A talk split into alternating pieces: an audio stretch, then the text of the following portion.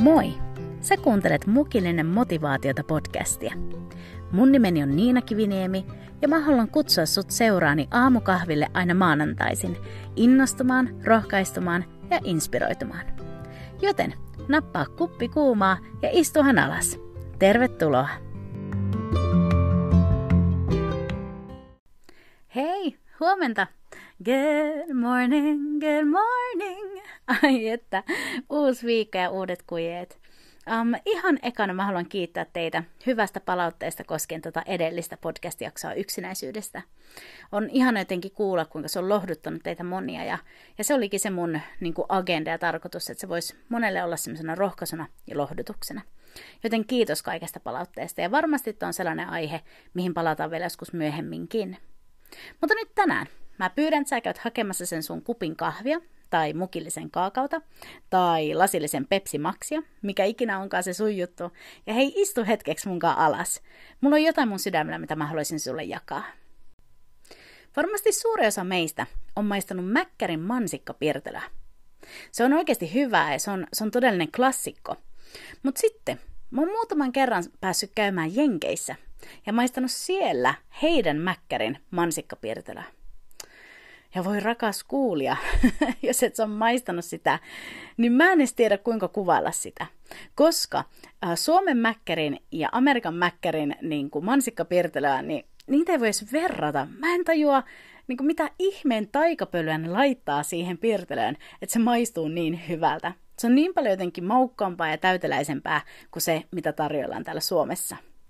Ja nyt kun on saanut kerran maistaa sitä Jenkkien mansikkapirtelä mäkkärissä, niin sitten kun täällä ottaa sen mansikkapirtelän Suomessa, niin se on edelleen niin hyvää, mutta sitten se on aina vähän sellainen pettymys. Kun sä tiedät, että jossain on olemassa jotain parempaa. Sä oot maistanut jotain sellaista, mikä on parempaa kuin se, mitä täällä tarjotaan. Ja mä tiedän, on tosi laiha vertauskuva, mutta jotain jostain tällaisesta Jumala mulle puhu menneellä viikolla. Ja tätä kautta mä uskon, että Jumala avasi mulle niin kuin sellainen muistutuksen siitä, että kuinka, niin kuin, jos me ollaan saatu maistaa sellaista läheistä suhdetta Jumalan kanssa, sellaista oikeasti, niin kuin, oikeasti sellaista vuorovaikutuksellista suhdetta Jumalan kanssa. Ja me ollaan saatu kokea sellaisia hetkiä, missä on vaan minä ja Jumala. Sellaisia hetkiä, missä tuntuu, että koko muu maailma katoaa ympäriltä ja kokea, että taivas tulee lähelle. Niin sen jälkeen ne semmoiset, miten mä sanoisin, ehkä tai semmoinen niin näennäinen kristillisyys ja semmoinen niin vaan suorittava kristillisyys ja, ja semmoinen vähän niin kuin haalee uskonelämä, niin se ei enää maistu miltään. Koska sä oot kerran saanut maistaa jotain oikeaa ja todellista ja syvää. Ja nyt mä haluaisin tänään vähän tältä tiimoilta sulle muutaman minuutin puhua. Ja mä ajattelin, että mennään hetkeksi Mooseksen elämään. Mä uskon, että suuri osa teistä on niin kuin, hyvin tuttujakin tämän Mooseksen tarinan kanssa sieltä vanhasta testamentista. Mutta mä nopeasti käyn sellaisen läpileikkauksen ja sieltä sitten nostan yhden pointin liittyen tähän aiheeseen, mistä mä justi äsken puhuin. Että kun on maistanut jotain parempaa, niin se vanha ei enää oikein kelpaa. Ja niin kuin me tiedetään, niin Mooses syntyi israelilaiseen perheeseen, joka asui siellä Egyptissä. Koska siihen aikaan Egyptissä oli orjuudessa nämä Israel, Israelin kansa. Ja kovassa orjuudessa israelaiset olivatkin siellä. Ja Mooses sitten syntyi tähän israelilaiseen perheeseen ja, ja koska israelilaiset oli kasvaneet niin suureksi kansaksi siellä Egyptissä. Ja Farao pelkäs, että ne ottaa pian vallan niin kuin siellä, koska heitä on niin valtava joukko. Niin Farao oli päättänyt, että jokainen vastasyntynyt poikalapsi pitää surmata ja heittää Niilin virtaan. Ja niin sitten tämä Mooseksen äiti, kun hän synnytti Mooseksen, ja hän piilotteli tätä lasta hetken, mutta sitten lopulta hän laittoi tämän äh, lapsen tällaisen kaisla-arkkuun, ja, ja laski tämän Mooses-lapsen ja sen kaisla-arkun sinne Niilin virtaan. Ja sitten lopulta Faaraon tytär löysi tämän kaisla-arkun ja Mooses-lapsen, ja kasvatti sitten Mooseksen siellä hovissa. Ja niin sitten Mooses kasvoi aikuiseksi, ja hän siis tiesi, että hän, hän kuuluu niin kuin Israelin kansaan ja ja on hebrealainen, niin Mooses, kun hän kasvoi aikuiseksi, niin hän näki tätä veljensä sortoa. Ja kerran hän näki, kuinka yksi egyptiläinen löi kovin tällaista hebrealaista miestä. Ja, ja Mooses sitten niin kuin, luuli, että kukaan ei näe, niin hän surmas tämän egyptiläisen miehen ja hautasi sen hiekkaan. Ja nyt sitten tuli yhtäkkiä ilmi myöhemmin, että tämä olikin niin kuin tullut julki tämä Mooseksen teko. Yhdestä keskustelusta kävi ilmi, että ihmiset niin kuin tiesi, mitä Mooses oli tehnyt. Ja Mooses säikähti tätä ja hän pakeni erämaahan. Ja hän pakeni Midianin erämaahan ja, ja siellä eleli ja oleli. Ja lopulta otti vaimonkin sieltä, sieltä Midianista tällaisen ää, pappi Jetron tyttären Tsipporan. Ja niin hän oli siellä paimensi lampaita. Ja, ja erään kerran sitten, kun Mooses oli paimentamassa lampaita erämaassa, niin, niin Jumala kohtasi Moosesta tällaisen palavan pensaan kautta. Ja tuo on todella vaikuttava kohtaus raamatussa, jossa luet tätä sieltä toisesta Mooseksen kirjasta. Ja se, kuinka Jumala puhuu hyvin pitkästi Mooseksen kanssa ja, ja he käyvät tällaista keskustelua. Ja Jumala kertoo Moosekselle, että hän on nähnyt tämän oman kansansa hädän ja kurjuuden siellä Egyptissä, kun he on orjina. Ja hän on päättänyt vapauttaa tuon kansan ja tuoda heidät pois sieltä luvattuun maahan. Ja niin sitten Jumala kertoo, kuinka hän on, hän on valinnut Mooseksen tähän tehtävään, kohdata tämä Faarao ja mennä niin kuin vapauttamaan tätä kansaa. Ja Mooses vastustelee sitä ja, ja kokee, että hän ei todellakaan ole oikea tyyppi tähän tehtävään. Mutta lopulta sitten, kun tätä keskustelua ja ehkä tietynlaista väittelyäkin siinä on käyty läpi, niin, niin Mooses suostuu ja Jumala sanoo, että hän antaa niin kuin Aaronin myös sitten siihen puhemieheksi Mooseksen avuksi.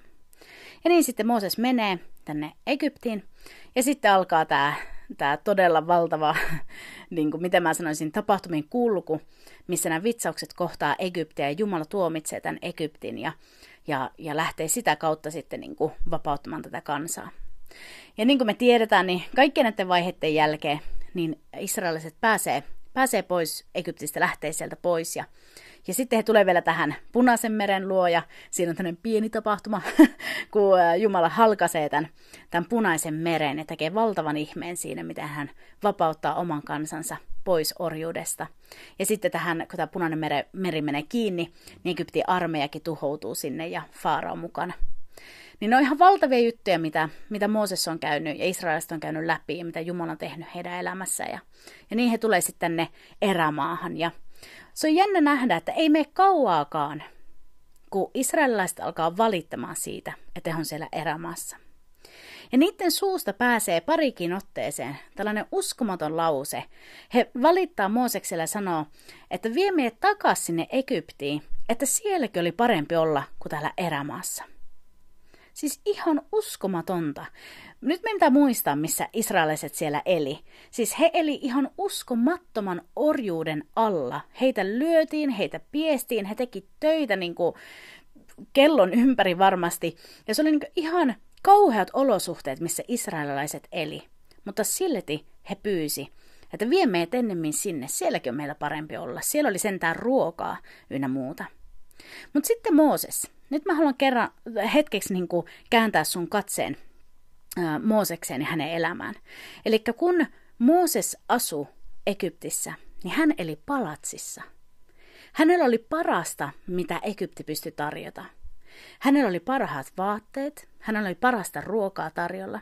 Hän varmasti oli saanut parhaan koulutuksen koko maassa. Ja hän oli todella niin kuin, semmoisen suuren vaurauden ja, vaurauden ja, ja semmoisen niin yltäkylläisyyden keskellä. Mutta nyt, kun me luetaan Mooseksen tarinaa ja elämää tältä raamatusta, niin kertaakaan Mooses ei sano, että mennään takaisin Egyptiin, sielläkin oli paremmin. Miten tämä voi olla mahdollista? Miten voi olla mahdollista, että Mooses ei halunnut kertaakaan takaisin siihen, mikä oli niin jotenkin niin kuin maallisesti täydellistä ja hyvää hänelle? Ja mä uskon, että tämä on se syy, että Mooses oli saanut kohdata Jumalan erämaassa. Mooses oli kuullut Jumalan äänen. Hän oli puhunut Jumalalle, Jumala oli puhunut takaisin. Hän oli saanut kohdata tällaisen pyhän hetken, missä ei ole ketään muuta kuin Mooses ja Jumala. Ja tämän jälkeen sä näet Mooseksen elämästä, että hänelle ei kelvannut mikään muu. Ja oikeasti jotain tällaista mä haluan. Mä kaipaan tällaista mun elämää. Että mä olisin niin lähellä Jumalaa ja niin jotenkin saanut kohdata häntä, että mikään muu ei enää kelpaa mulle. Että mulle ei enää riitä sellainen näennäinen kristillisyys ja joku tra- traditioihin perustuva suorittaminen. Tai joku vaan semmoinen, että mä käyn istumassa vähän aikaa seurakunnassa ja sitten lähden kotiin. Ei, vaan mä haluan, että mä oon niin hyvällä tavalla pilattu sillä Jumalan läsnäololla, että mulle ei riitä enää mikään muu kuin aito Jumalan läsnäolo. Ja, ja mä uskon, että johonkin tällaiseen Jumala meitä kutsuu hänen lapsiaan. Sellaisen syvään, läheiseen suhteeseen hänen kanssaan. Ja ihana nähdä tässä Mooseksen tarinassakin se, että miten yhdessä vaiheessa, kun Jumala, Jumala niin kuin sanoo, että hän vie heidät, niin kuin tämän Israelin kansan sinne luvattuun maahan, että Jumala niin kuin vie heidät sinne, mutta hän ei itse mene niin kuin israelaisten kanssa, vaan hän lähettää enkelin menemään edellä – ja, ja sitten niin kuin ne saa, Moses ja Israelin kansa ottaa haltuun tämän luvatun maan. Niin tässä vaiheessa Mooses vastaa Jumalalle ihan mahtavilla sanoilla, sillä hän vastaa näin. Elleivät sinun kasvosi käy meidän kanssamme, niin älä johdata meitä täältä pois. Mieti, mä luontan vielä kerran. Mooses vastaa Jumalalle erämaassa, että elleivät sinun kasvosi käy meidän kanssamme, niin älä johdata meitä täältä pois. Ja New King James-versio äh, tai käännös sanoo vielä, että ellei, ellei sinun läsnäolosi käy meidän kanssamme, niin älä johdata meitä täältä pois. Mooses halusi ennemmin olla erämaassa Jumalan kanssa kuin luvatussa maassa ilman Jumalaa. Ja mä en tiedä susta, mitä juttuja sä tänään käyt läpi. Mikä on ne sun haasteet, mikä on se sun erämaa just nyt. Tai jos sä nautit luvatun maan hedelmistä, niin ihana. Mutta jos sulla on jotain erämaa hetkeä just nyt, niin kuin mulla on just nyt, niin mä toivon, että meidän sydämessä syntyisi niin sellainen rakkaus Jumalaa kohtaan, että kun meidän, meidän niin kuin eteen tulisi valinta, että joko luvattu maa, ne kaikki lupaukset ilman Jumalan läsnäoloa, tai se erämaa, se kuivuus, haasteet Jumalan kanssa, niin me valittaisiin se erämaa Jumalan kanssa. Koska mä sanon vaan, että vaikka mä en ole niin valtavasti vielä elämää elänyt, mutta silti mä oon maistanut Jumalan läsnäoloa sen verran ja nähnyt maailmaa ja elämää sen verran, että mikään ei tyydytä niin Jumalan läsnäoloa ja semmoinen aito suhde Jumalan kanssa. Joten tänä maanantaina mä toivon, että sinä ja minä voidaan nostaa meidän katseemme sieltä, oltiin me luvatussa maassa tai erämaassa, niin nostaa katsemme ylös. Ja vaan sanat, Jumala, Mä haluan sut. Enemmän kuin mitään muuta. Ja mä uskon, että kun me sanotaan näin, me saadaan maistaa jotain sellaista. Me saadaan maistaa jotain niin hyvää, mikä saa kaikesta siitä muusta ottamaan maun pois. Se kaikki muu kalpenee tämän rinnalla.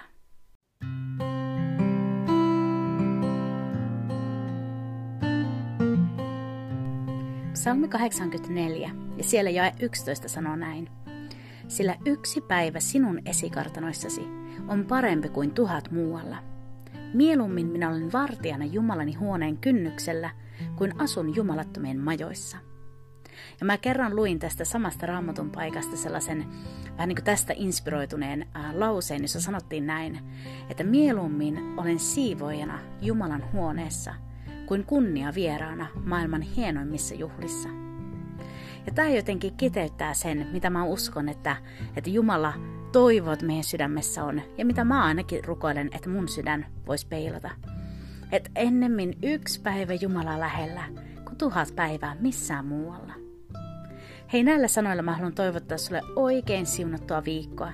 Ja mä toivon, että tämä viikko saisi olla sellainen viikko, kun sinä ja Jumala otatte aikaa toistenne kanssa – koska Jumala on itse sanonut, että kun me lähestymme häntä, niin hän lähestyy meitä.